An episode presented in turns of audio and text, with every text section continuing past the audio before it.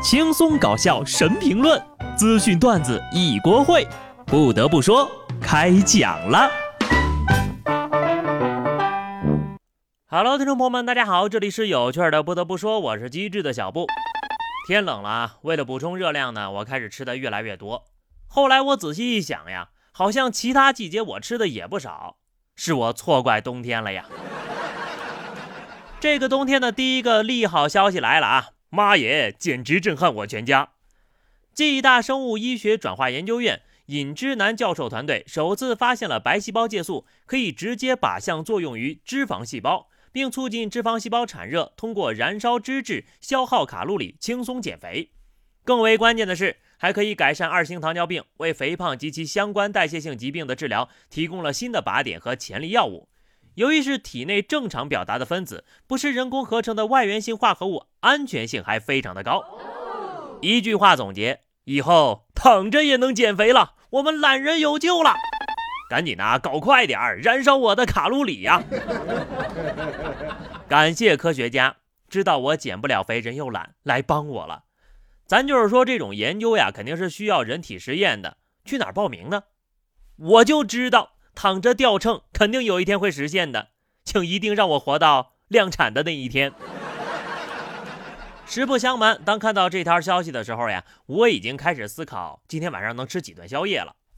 一个人如果没有为自己喜欢的食物胖过，怎么能算活过呢？等这个药上市了，我就再也不惧怕热量了。以后上班坐公交地铁一定要买一个大榴莲，就和那些吃韭菜馅包子的人同归于尽。想同归于尽的人应该不止我一个。安徽芜湖一段监控画面显示，某小区电梯内一个外卖小哥在给顾客送餐的时候呢，在顾客的餐盒里撒尿，业主已经报警处理，目前正在调查当中。别送外卖了，去警察局送人头吧。这是被监控拍到了，要是没有监控的地方，指不定还干过什么呢。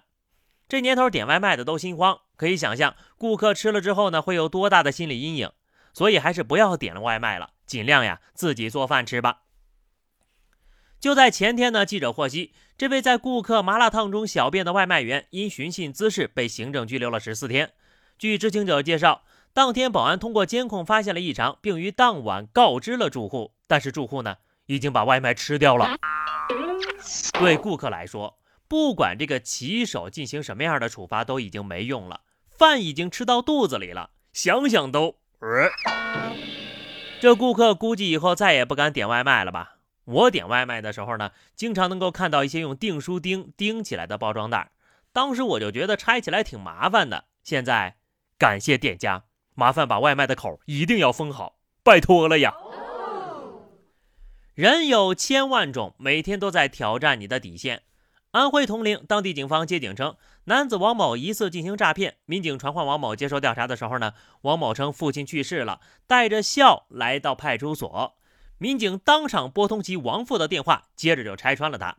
经查，王某一人分饰两角，通过编造宴请老师、身患脑瘤、父亲离世等事由，累计骗取网恋对象两万多块。真就是笑出强大呀！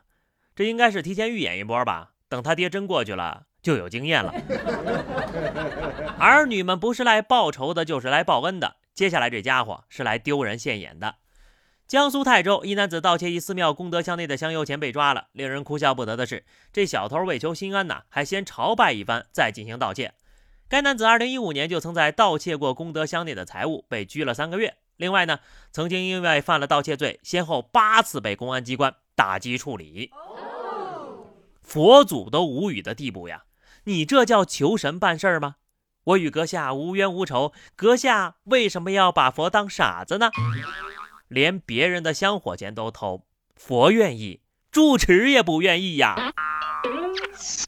在找理由这一块吧，人才属实辈出了。俄罗斯一男子骑着马试图进入一家便利店，当被警方拘留的时候呢，他声称是因为马想吃面包了，但他不知道买哪一种面包，因此需要带着马进店，让他自己挑选。哦，对了，这名男的呢，当时处于醉酒的状态。你说你马呢呀？我觉得他说的还是有道理的，马儿有权利选择自己喜欢的面包，宠自己的宠物又有什么错呢？很尊重动物的意见是非常不错的啊，但还是那句话，喝酒不骑马，骑马不喝酒，建议吊销他的骑马驾照。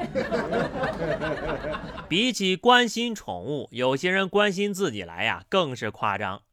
武汉江岸一个街边的报亭铃声被盗了，警方呢经过追踪，次日在网吧将嫌疑人黄某抓获。黄某交代自己呢曾经在工地上打工，日薪三百五十块，嫌工资太低又太累，所以呢宁愿挨饿也不愿意再去上班了。被抓之前呢，每天白天上网，晚上就偷东西，一天三百五，工资还嫌低，我感觉受到了侮辱，真是饱汉子不知饿汉子饥，饿汉子不知饱汉子虚呀、啊。这应该不是嫌工资低呀、啊，这就是懒。上班是不可能上班的，就想大白天的打打游戏，晚上出去偷偷摸摸干点坏事儿。你以为自己没上班吗？错了，天天晚上出去偷东西，从某种程度上来说，这还是在上班呀、啊。不但是在上班，上的还全是夜班。这回是真不用上班就有地方吃饭了。小日子是越来越有盼头了呀。下面这位老哥呢也是真行啊。罗某在北京火车站因为手机无法显示正常的健康码，被工作人员拒绝进站，心生不满，先将核验处的栏杆推倒，随后拨打一一零报警，要求民警帮他进站。民警赶到现场之后呢，这罗某竟然还拨打了一一九。当消防员赶到现场之后问哪里有火情的时候，罗某声称自己心中有火。目前呢，这人已经被依法刑拘了。这病情医院怎么说呀？心中有火，必须给他灭了。没有关系，你脑子里的水可以浇灭你心中的火呀。正好呢，去看守所里消消火，十五天免费吃喝就给你灭完了。但是想要免费吃喝，可是要付出代价的呀。河北唐山一男子在饭店就餐，结账的时候呢，自称探店，拒绝付款。店主介绍，当时该男子团购了一份套餐，并且点了一些喝的，在结账时还曾说，这些我们也没吃呀，你可以拿回去再卖呀。对此，店家表示非常的生气。最后呢，考虑到店内还有顾客，便只要男子支付套餐的费用，磨叽了半天才把账给结了。学废了，明天呢我就去买一辆劳斯莱斯，直接开走，我就说我是探店的。别说探店了，探花也得给钱呐。人只要是不要脸了，就什么事儿都敢做了。原来这种啊叫要饭的，现在叫探店的，可以说是软饭硬吃的典范了。几十块钱都付不起，您可别探了，当个网络乞丐都当不明白。下面这位呢，养了半年的花都没养明白。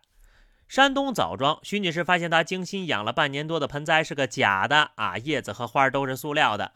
徐女士表示，当时呢是在鲜花店买的，老板也没告诉他是假花呀，他半年来一直悉心照顾，还定闹钟浇水，发现是假的之后呀，自己都被气笑了。后期呢打算继续留着，因为这花呀确实挺好养的。真的好养，再养个几十年能把你给送走。一盆传三代，人走花还在。既然照料得这么细心，那为什么半年之后才发现这花是假的呢？别问，问就是这假花的工艺啊登峰造极了，让徐女士根本看不出来。而在这半年里呢，这花儿一点不凋零不干瘪，居然还毫不怀疑，这也是对自己的一种自信吧。